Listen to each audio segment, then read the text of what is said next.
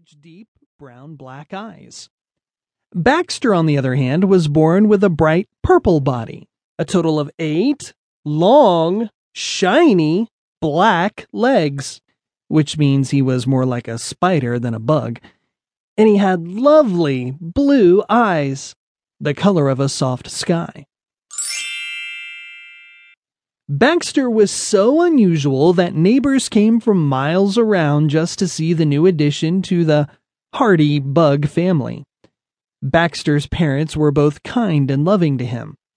His mother would say, God gave us Baxter just the way he is, and it's our job to trust that he has wonderful things in store for such a special bug.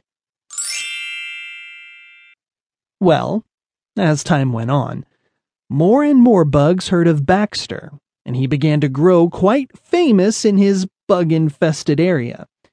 This, of course, did not sit well.